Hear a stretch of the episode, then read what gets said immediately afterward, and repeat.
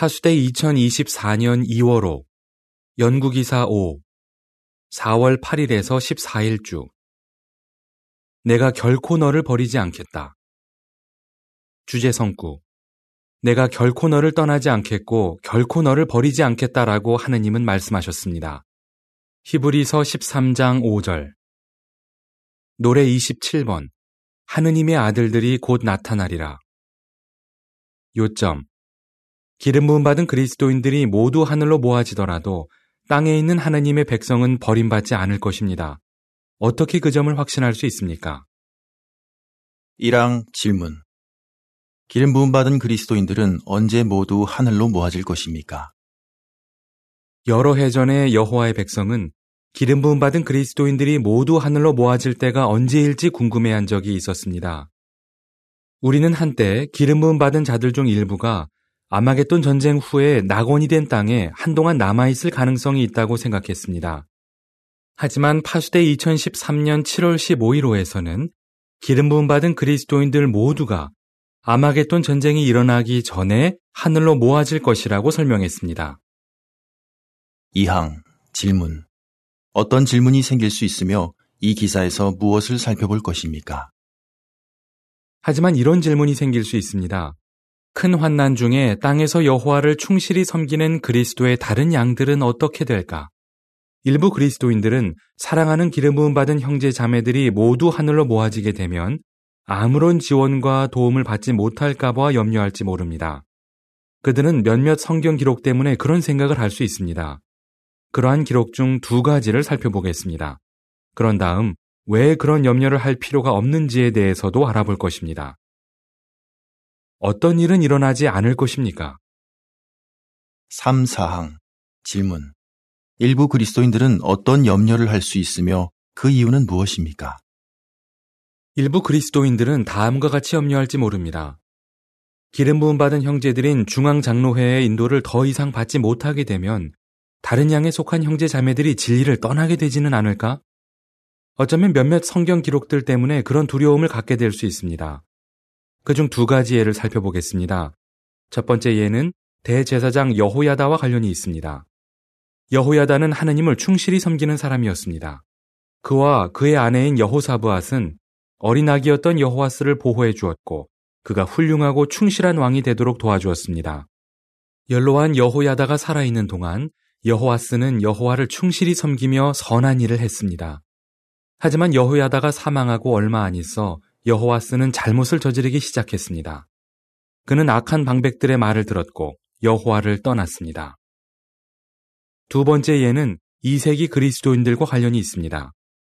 마지막 남은 사도였던 요한은 많은 그리스도인들에게 좋은 영향을 주었고 그들이 여호와를 계속 충실히 섬기도록 도와주었습니다.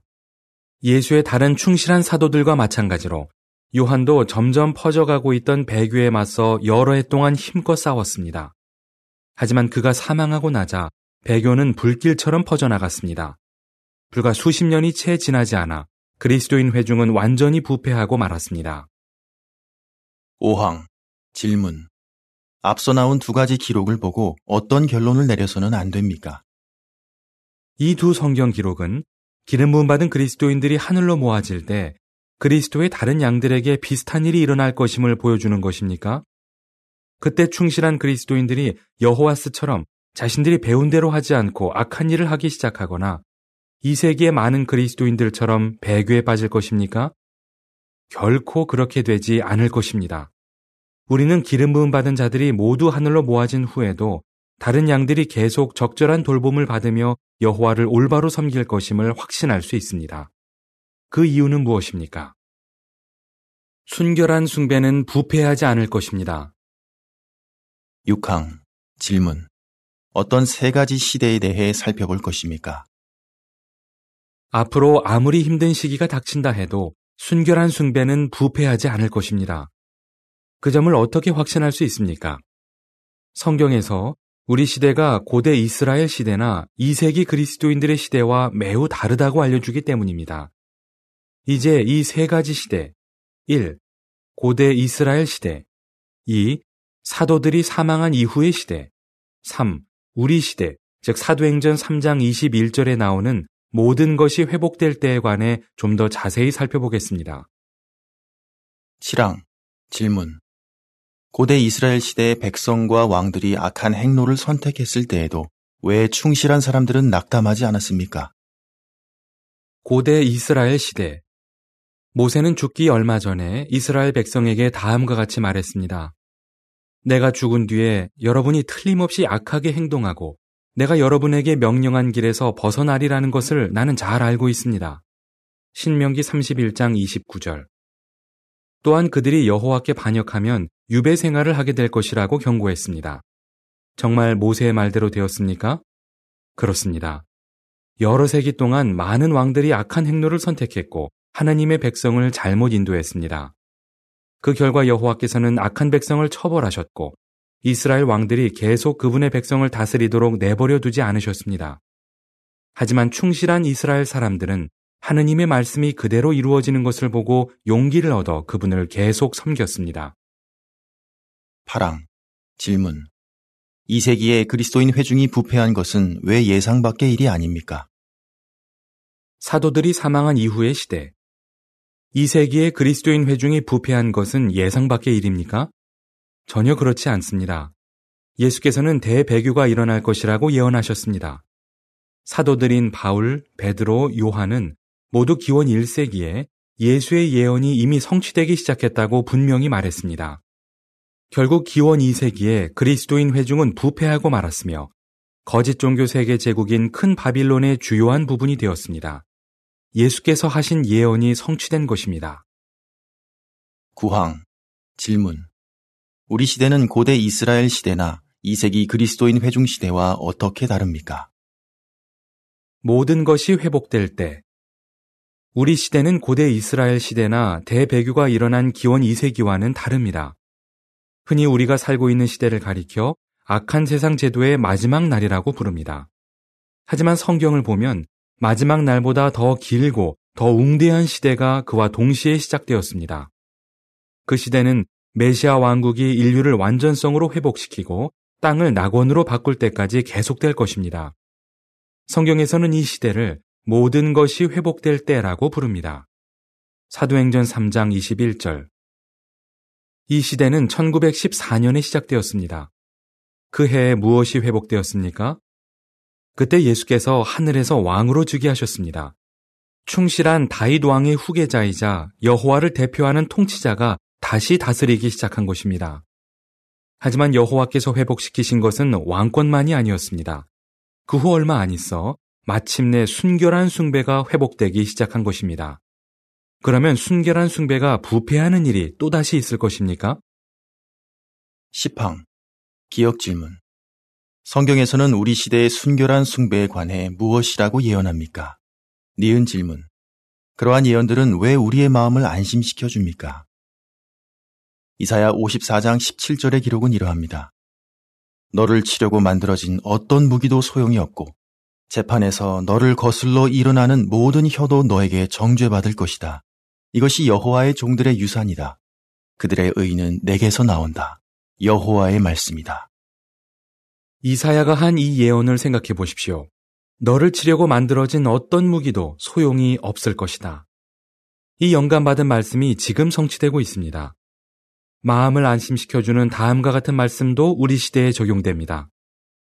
내 아들들은 모두 여호와에게 가르침을 받을 것이며 내 아들들의 평화가 풍부할 것이다. 너는 의로 굳게 세워질 것이다. 너는 아무것도 두려워하지 않으며 아무것도 겁내지 않을 것이다. 그것이 너에게 닥치지 않을 것이다. 이사야 54장 13, 14절. 이 세상 제도의 신인 사탄조차도 여호와의 백성이 수행하고 있는 교육 활동을 막을 수 없습니다. 고린도 후서 4장 4절. 순결한 숭배는 회복되었고 두 번 다시 부패하지 않을 것입니다.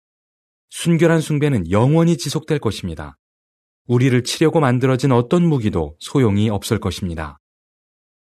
어떤 일이 있을 것입니까?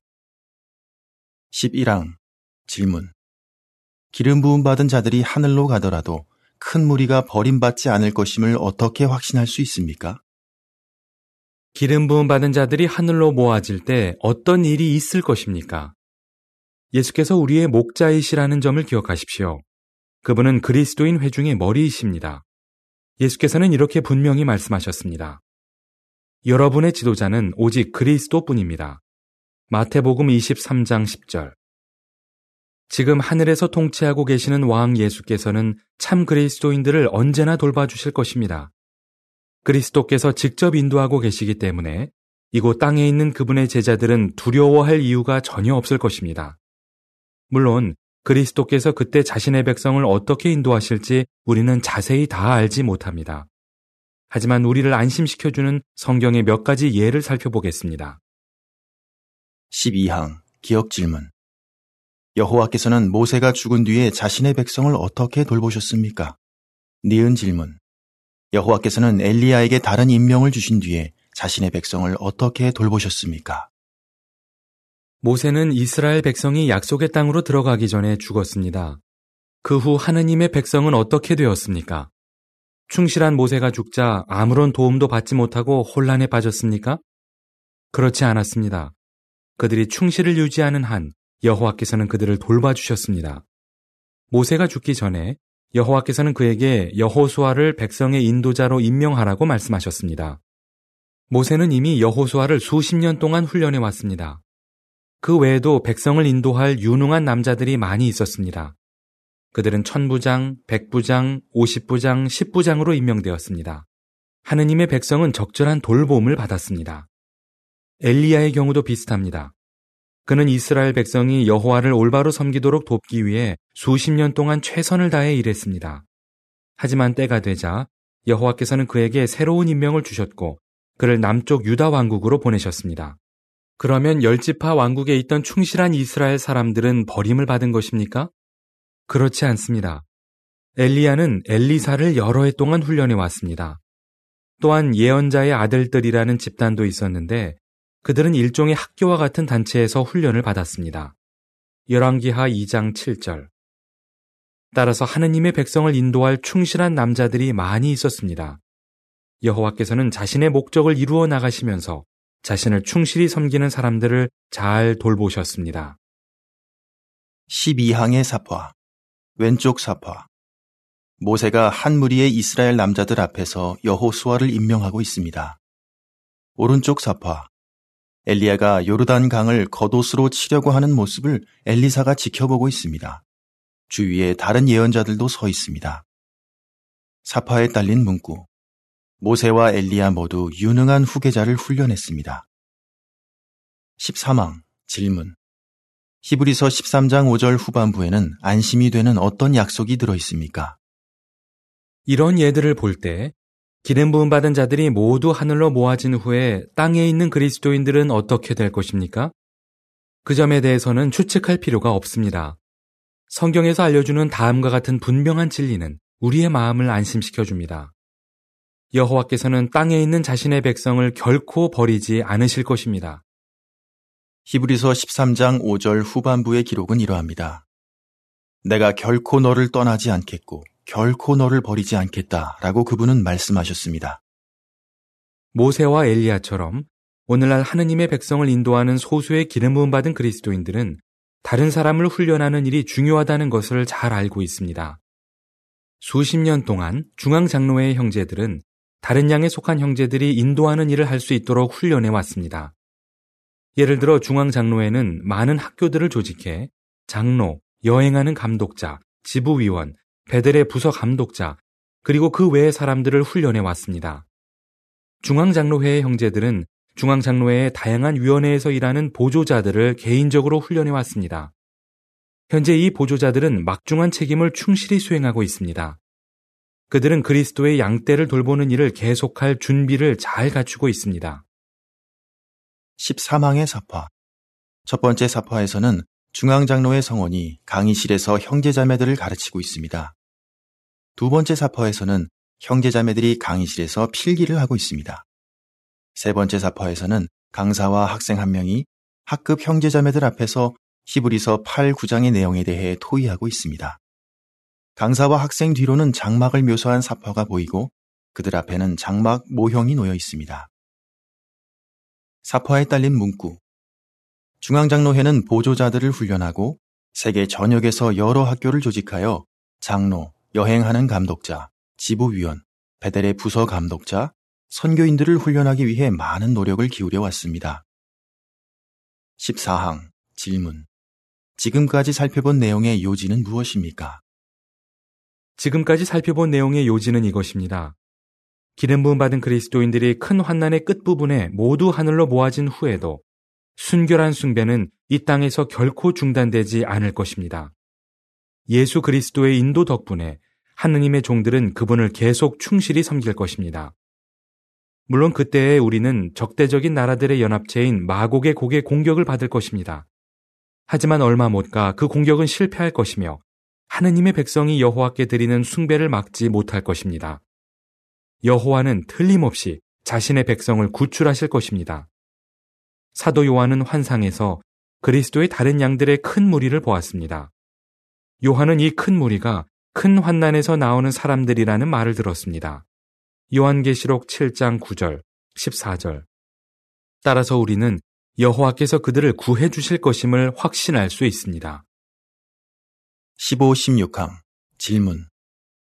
요한계시록 17장 14절에 따르면 기름 부음 받은 그리스도인들은 아마겟돈 전쟁 중에 어떤 일을 할 것입니까? 그 점이 격려가 되는 이유는 무엇입니까? 하지만 이런 질문이 생길지 모릅니다. 기름 부음 받은 자들은 어떻게 될 것인가? 그들은 하늘로 떠난 뒤에 어떤 일을 할 것인가? 성경에서는 그 답을 분명히 알려줍니다. 성경에 따르면 이 세상 정부들은 어린 양과 싸울 것입니다. 하지만 그들은 당연히 패배할 것입니다. 성경에서는 어린 양이 그들을 이길 것이라고 알려줍니다. 그러면 누가 어린 양을 도울 것입니까? 같은 성구에서는 부르심을 받고 선택된 충실한 자들이라고 알려줍니다. 요한계시록 17장 14절의 기록은 이러합니다. 그들은 어린 양과 싸우겠지만 어린 양은 주들의 주이며 왕들의 왕임으로 그들을 이길 것이다. 또한 그분과 함께 있는 사람들, 곧 부르심을 받고 선택된 충실한 사람들도 이길 것이다. 그들이 누구입니까? 부활된 기름 부음 받은 자들입니다. 따라서 큰 환난의 끝부분에 땅에 있는 기름 부음 받은 자들이 모두 하늘로 모아진 후 그들의 첫 번째 임무 중에는 싸우는 일이 포함될 것입니다. 정말 놀라운 임무가 아닙니까? 기름 부음 받은 그리스도인들 중에는 여호와의 증인이 되기 전에 싸움을 자주 했던 사람도 있습니다. 어떤 사람들은 군대에서 복무하기도 했습니다. 하지만 나중에 그들은 참 그리스도인이 되었고 다른 사람들과 평화롭게 지내는 법을 배웠습니다. 그들은 더 이상 전쟁을 지지하지 않습니다. 하지만 그들은 하늘로 올라간 후에 그리스도와 그분의 거룩한 천사들과 함께 하느님의 적들에 맞서 최후의 전쟁을 할 것입니다. 한번 생각해 보십시오. 땅에 있는 일부 기름 부음 받은 그리스도인들은 연로하며 병약하기까지 합니다. 하지만 하늘의 생명으로 부활된 후에는 강력한 불멸의 영적 피조물이 되어 전사이자 왕이신 예수 그리스도와 함께 싸우도록 임명될 것입니다. 아마겟돈 전쟁이 끝난 뒤에는 인류가 완전성에 이르도록 도울 것입니다. 기름 부음 받은 자들은 불완전한 인간일 때에도 사랑하는 형제 자매들을 돕기 위해 많은 일을 했지만 하늘에서는 틀림없이 그들을 돕기 위해 훨씬 더 많은 일을 할 것입니다. 17항 질문 하느님의 종들 모두가 아마겟돈 전쟁 때 안전하게 보호받을 것임을 어떻게 알 수 있습니까? 당신은 다른 양에 속해 있습니까? 그렇다면 의미심장한 전쟁인 아마겟돈이 시작될 때 당신은 어떻게 해야 합니까? 여호와를 신뢰하고 그분의 인도에 따르십시오. 그렇게 하는 데에는 성경 이사야 26장 20절에서 알려주는 다음과 같은 지시를 따르는 것이 포함될 수도 있습니다. 너의 밀실로 들어가서 문을 닫아라. 분노가 지나갈 때까지 잠시 숨어 있어라. 그때 하느님의 모든 충실한 종들은 하늘에 있든 땅에 있든 안전하게 보호받을 것입니다. 사도 바울처럼 우리도 확신을 가지고 다음과 같이 말할 수 있습니다. 정부들도 현재 있는 것도 오게 될 것도 하느님의 사랑에서 우리를 갈라놓을 수 없을 것입니다. 로마서 8장 38, 39절. 절대 잊지 마십시오. 여호와께서는 당신을 사랑하시고 당신을 결코 버리지 않으실 것입니다. 어떻게 대답하시겠습니까? 기름 부음 받은 그리스도인들이 모두 하늘로 모아진 후에 어떤 일은 일어나지 않을 것입니까? 순결한 숭배가 부패하지 않을 것임을 어떻게 확신할 수 있습니까? 여호와께서 자신의 백성을 돌봐주실 것임을 어떻게 확신할 수 있습니까? 노래 8번 여호와는 우리의 도피처 기사를 마칩니다.